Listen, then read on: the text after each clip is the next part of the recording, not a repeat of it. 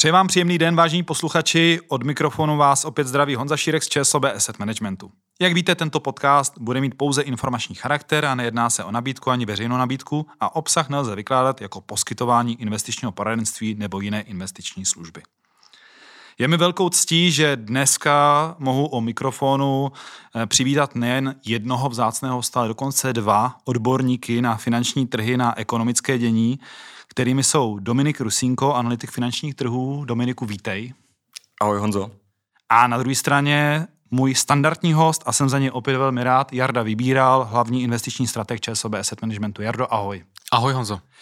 Pánové, pojďme se společně upřít dopředu, myslím tím v čase, směrem v závě- k závěru roku 2023. A pojďme se podívat na to, co můžeme očekávat zaprvé od ekonomiky a také od uh, ekonomických událostí vývoje finančních trhů. Když se podíváme zpětně od začátku roku, vypadá to, že finanční trhy jsou relativně optimisticky naladěny. Uh, vypadá to, že společnosti zvládly i domácnosti vysokou inflaci, že jsme přežili vysoké úrokové sazby, ale jak dál? Dominiku, za čím je ta, ten optimismus a myslíš si, že je možné s tím optimismem počítat i do budoucna? Ten optimismus, když se budeme bavit obecně o finančních trzích, a já zůstanu tady v Americe, tak jde primárně za tím, že investoři začínají v daleko větší míře sázet na to, že dosáhneme takzvaného hladkého přistání. To znamená, že Fedu se podaří ten z historického pohledu opravdu majstrštyk, že by snížil inflaci a zároveň tu ekonomiku americkou nedostal do nějaké hluboké recese. Když už recese, tak opravdu velmi mělké, spíše technické. Což opravdu historicky se stalo málo kdy a byla to spíše tak trošku náhoda. Eh, takže by to bylo opravdu něco unikátního. A je pravda, že ta poslední data, která chodí z americké ekonomiky a můžeme se bavit třeba o číslech z trhu práce, tak opravdu naznačují, že to ochlazování je vlastně takové, jaké by si Fed představoval. Z mého pohledu nicméně platí, že ten optimismus rozumím mu, ale mám tady pořád eh, lehké obavy, jak to bude dál, eh, primárně z toho pohledu, že eh, inflace historicky, když se podíváme do těch eh, epizod, kdy jsme tady opravdu zažívali to období stagflační, například v 70. letech nebo na začátku 80. let, tak ona, i když klesá z těch vysokých úrovní, tak má většinou tendence ještě vystrkovat růžky.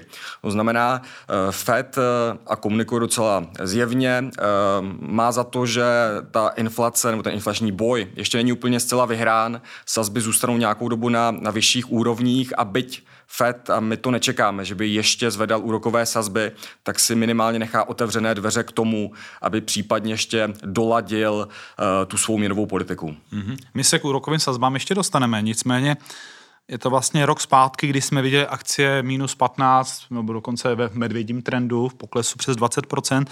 A ten aktuální optimismus, který na těch trzích je, samozřejmě na těch akcích je vidět také. Uh, Jardo, jak tenhle pohled vlastně jako koresponduje s naší aktuální investiční strategií? Co očekáváme třeba dál v rámci vývoje akcí? Je tam opatrnost nebo je tam optimismus?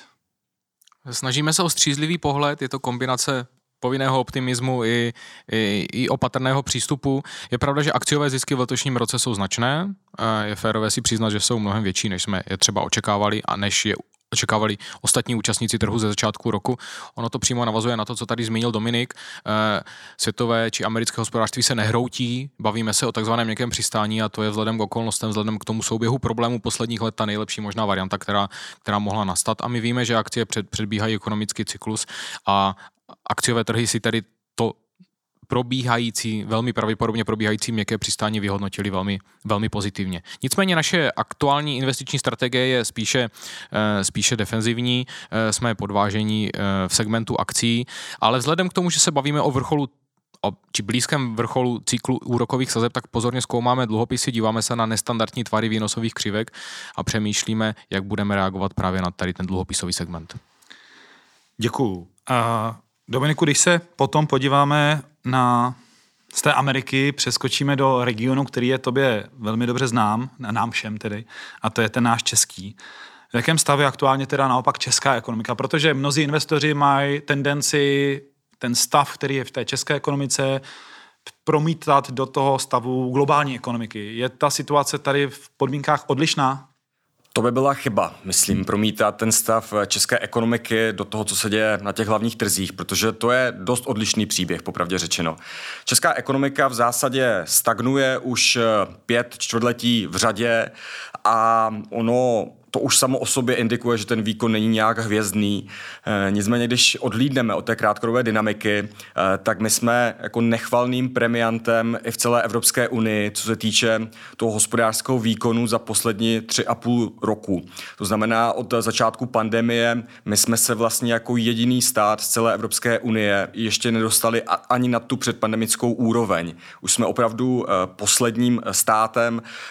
Samozřejmě nás jako daleko více zasáhla energetická krize, rozpad dodavatelské řetězce, ale i tahle, tenhle, tahle ta výkonnost české ekonomiky je pro nás něco zaražejícího, zvláště když se pak podíváme na to, jak se daří uh, spotřebitelům, kdy ta spotřebitelská poptávka je u nás asi 10% pod uh, tím koncem roku 2019, což vlastně v Evropě vůbec nemá obdoby. Nás uh, v daleko větší míře zasáhla ta vysoká inflace v tom smyslu, že nám tady klesají reálné mzdy poměrně dramaticky. Zažili jsme opravdu šok do těch reálných příjmů, který tady nepamatujeme pamatujeme. To je samozřejmě něco, co úplně uh, té ekonomice neprospívalo. Nicméně já nabídnu aspoň trošku něco optimistického směrem do budoucna, protože už vidíme, že spotřebitelská poptávka se začíná stabilizovat s tím, jak klesá inflace, s tím, jak uh, poměrně dynamicky rostou nominální mzdy. Takže tady vidíme jistý náznak stabilizace a to by mělo pomoci tu ekonomiku držet nad vodou. Nečekáme žádné hvězdné oživení v tomto roce, nicméně ten příští rok už by mohl být z tohohle pohledu pohledu lepší a tam věříme, že bychom se mohli vrátit k růstu, který by mohl být mezi dvou a půl, možná třemi procenty. Ty tři možná je moc ambiciozní, dva, dva a půl. A jak tomu tlaku, ve kterém se česká ekonomika nachází, ubližují vysoké úrokové sazby, které jsou dneska na 7% a ten pohyb směrem dolů je možná reálný, kdy ho očekáváš a vůbec jaký jsou ty predikce toho dalšího vývoje úrokových sazeb? Co týče úrokových sazeb eh, České národní banky, tak eh, ty jsou v zásadě stabilní od poloviny minulého roku, když jsme se vlastně zasekli na těch 7%. Eh, my máme za to, že inflační vývoj, v zásadě to, to, ta důležitá proměna, kterou sleduje ČNB, tak umožní jít se sazbami poprvé dolů na přelomu letošního a příštího roku. My tam máme zatím prosinec tohoto roku o 50 bázických bodů s tím, že ta hlavní fáze, řekněme, toho cyklu uvolňování měnové politiky by měla nastat v tom příštím roce, kdy předpokládáme, že na jeho konci bychom se mohli dostat na úroveň 4%. Eh, to znamená, ten dezinflační vývoj dle nás už je nastartovaný a měl by dále akcelerovat hlavně v tom příštím roce, kdy i inflace by se mohla přiblížit tomu inflačnímu cíli ČNB. Za nás bude spíše blízko trojky než blízko dvojky, což nakonec i bude znamenat, že ty sazby zůstanou na vyšších úrovních, než na co jsme byli zvyklí třeba v tom období předpandemickém. Když se podíváme teď zase, Jardo, na investiční strategii, tu dluhopisovou, protože to si myslím, že je asi otázka za hodně, hodně peněz, eh, kdy vlastně eh, upravit třeba ty dluhopisy, jaké dluhopisy mít v tom portfoliu, protože to je třeba instrument, který z mého pohledu eh, za 15 let zpět nepřinesl takový potenciál, jaký od něj očekáváme třeba pro následující roky, že ta situace je poměrně atraktivní, tak jak na ní nahlíží správci portfolií nebo vy v rámci investiční strategie? Dominik tady načrtl trajektorii, očekávanou trajektorii poklesu, poklesu sazeb, tak jak bude rozhodovat bankovní rada České národní banky. Nicméně dluhopisový trh také má své informace a tu, tu, tu situaci eh, čte, čte předem. Pokud se podíváme na tvar české výnosové křivky aktuálně, tak to je velmi silně invertovaná, což víme, že je nezdravá situace, je otázka času, než, než ten krátký konec půjde, půjde zase dolů, tak jak by tomu učebnice eh, chtěli a, a, a tvrdili. Můžu se jenom zeptat pro posluchače, eh, co to znamená, když je invertovaná? To znamená, že pokud uložím peníze na, na několik měsíců či na jeden rok, tak dostanu vyšší výnos, než když dostanu, když peníze uložím na delší dobu a bavíme se o, o, o ročních, ročních, ročních výnosech. Standardně by to mělo být obráceně. Standardně je to obráceně, když někomu půjčím na dlouho, tak ta časová prémie samozřejmě eh, mm-hmm. musí, eh, musí zafungovat. Nicméně teď ta situace je taková, že pokud se díváme na, dejme tomu, střední pasáž české výnosové křivky, tak tam ty výnosy nabízející, eh, nabízející, nabízející se správcům majetku a českým investorům jsou někde v pásmu typu 4,3 až 4,8%, takže je to pod 5% hranicí. A to jsou teď poměrně reálně dosažitelné výnosy eh, do budoucna. A Jardo, když se podíváme mimo tu českou uh, výnosovou křivku, jsou tady ještě v dnešní době jiné alternativy investiční? Eh, no jasně, to je dobrý dotaz. Nejznámější výnosová křivka je ta americká, po které se dívají investoři, mm, investoři celého světa a tam ta situace je taky nestandardní a je zajímavá v tom, že americké dlouhodobé desetileté výnosy přesahují úroveň 4%. Tady hodně dlouho nebylo. Eh, my v našich výhledech eh, očekáváme, že eh, ty výnosy poklesnou ze 4%, ne nikam dramaticky, tak nízko, jak to bylo, ale někam do, do pásma 3,5%, aby na horizontu jednoho roku se, se, se mohli dostat. Takže tady je poměrně slušný potenciál pro investory, kteří třeba mají dolary nebo uvažují dolarové investici, koupit si americké dluhopisy. Teď je otázka, jestli mají být přímo desetileté, anebo, anebo, anebo kratší, čím delší dluhopisy, tam čím, čím delší dluhopisy, tím větší volatilita, která je pro některé nepříjemná. Ale ta americká výnosová křivka jako taková je atraktivní a je atraktivní pro investory z celého světa. A když bychom se, Dominiku, podívali z dolaru na českou korunu, tak eh, jaký je tady potenciál? Můžeme očekávat pokračující posilování nebo lépe řečeno na, na krátkodobý směr oslabování? Jaký vidíš vývoj? Za nás platí, že po konci toho intervenčního závazku, což oznámila Česká národní banka na svém srpnovém zasedání, je za nás, nebo bude za nás koruna jednak slabší a druhá i zranitelnější. Eh, tu slabší korunu my už vidíme v letošním roce, eh, nicméně ty hlavní prodejní tlaky za nás přijdou v první polovině roku příštího a to primárně z titulu zužujícího se pozitivního úrokového diferenciálu, to znamená rozdílu sazeb mezi Českem, eurozónou, potažmo spojenými státy. Takže tam vidíme tu korunu někde nad 24,50.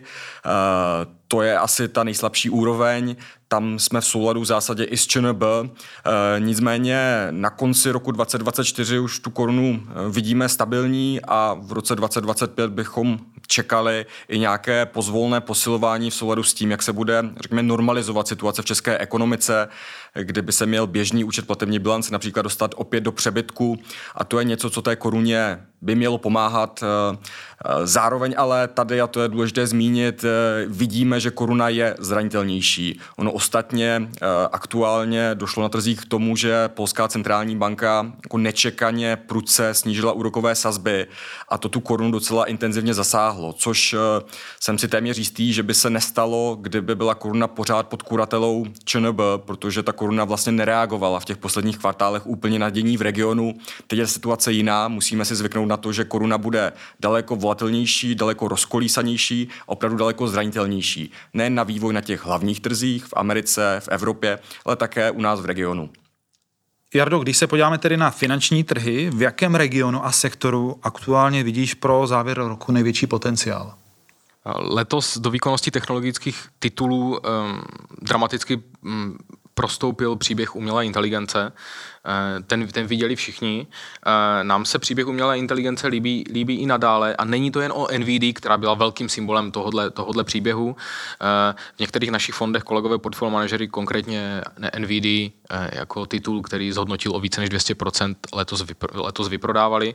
Ale umělá inteligence není pouze o NVD, jsou tam firmy jako Adobe, Big Tech, líbí se nám, líbí se nám firmy ze segmentu zdravotnictví, zmínil bych Novo Nordisk, což vypadá jako zázračná firma, my ji teda známe už již dlouho, je to dánská firma, která v rámci svých testů na vylepšení jejich diabetických přístupů vynalezla léčbu na obezitu a vypadá to, že tahle zázračná budoucnu pilulka, momentálně je to dávkování stále přes injekční stříkačky.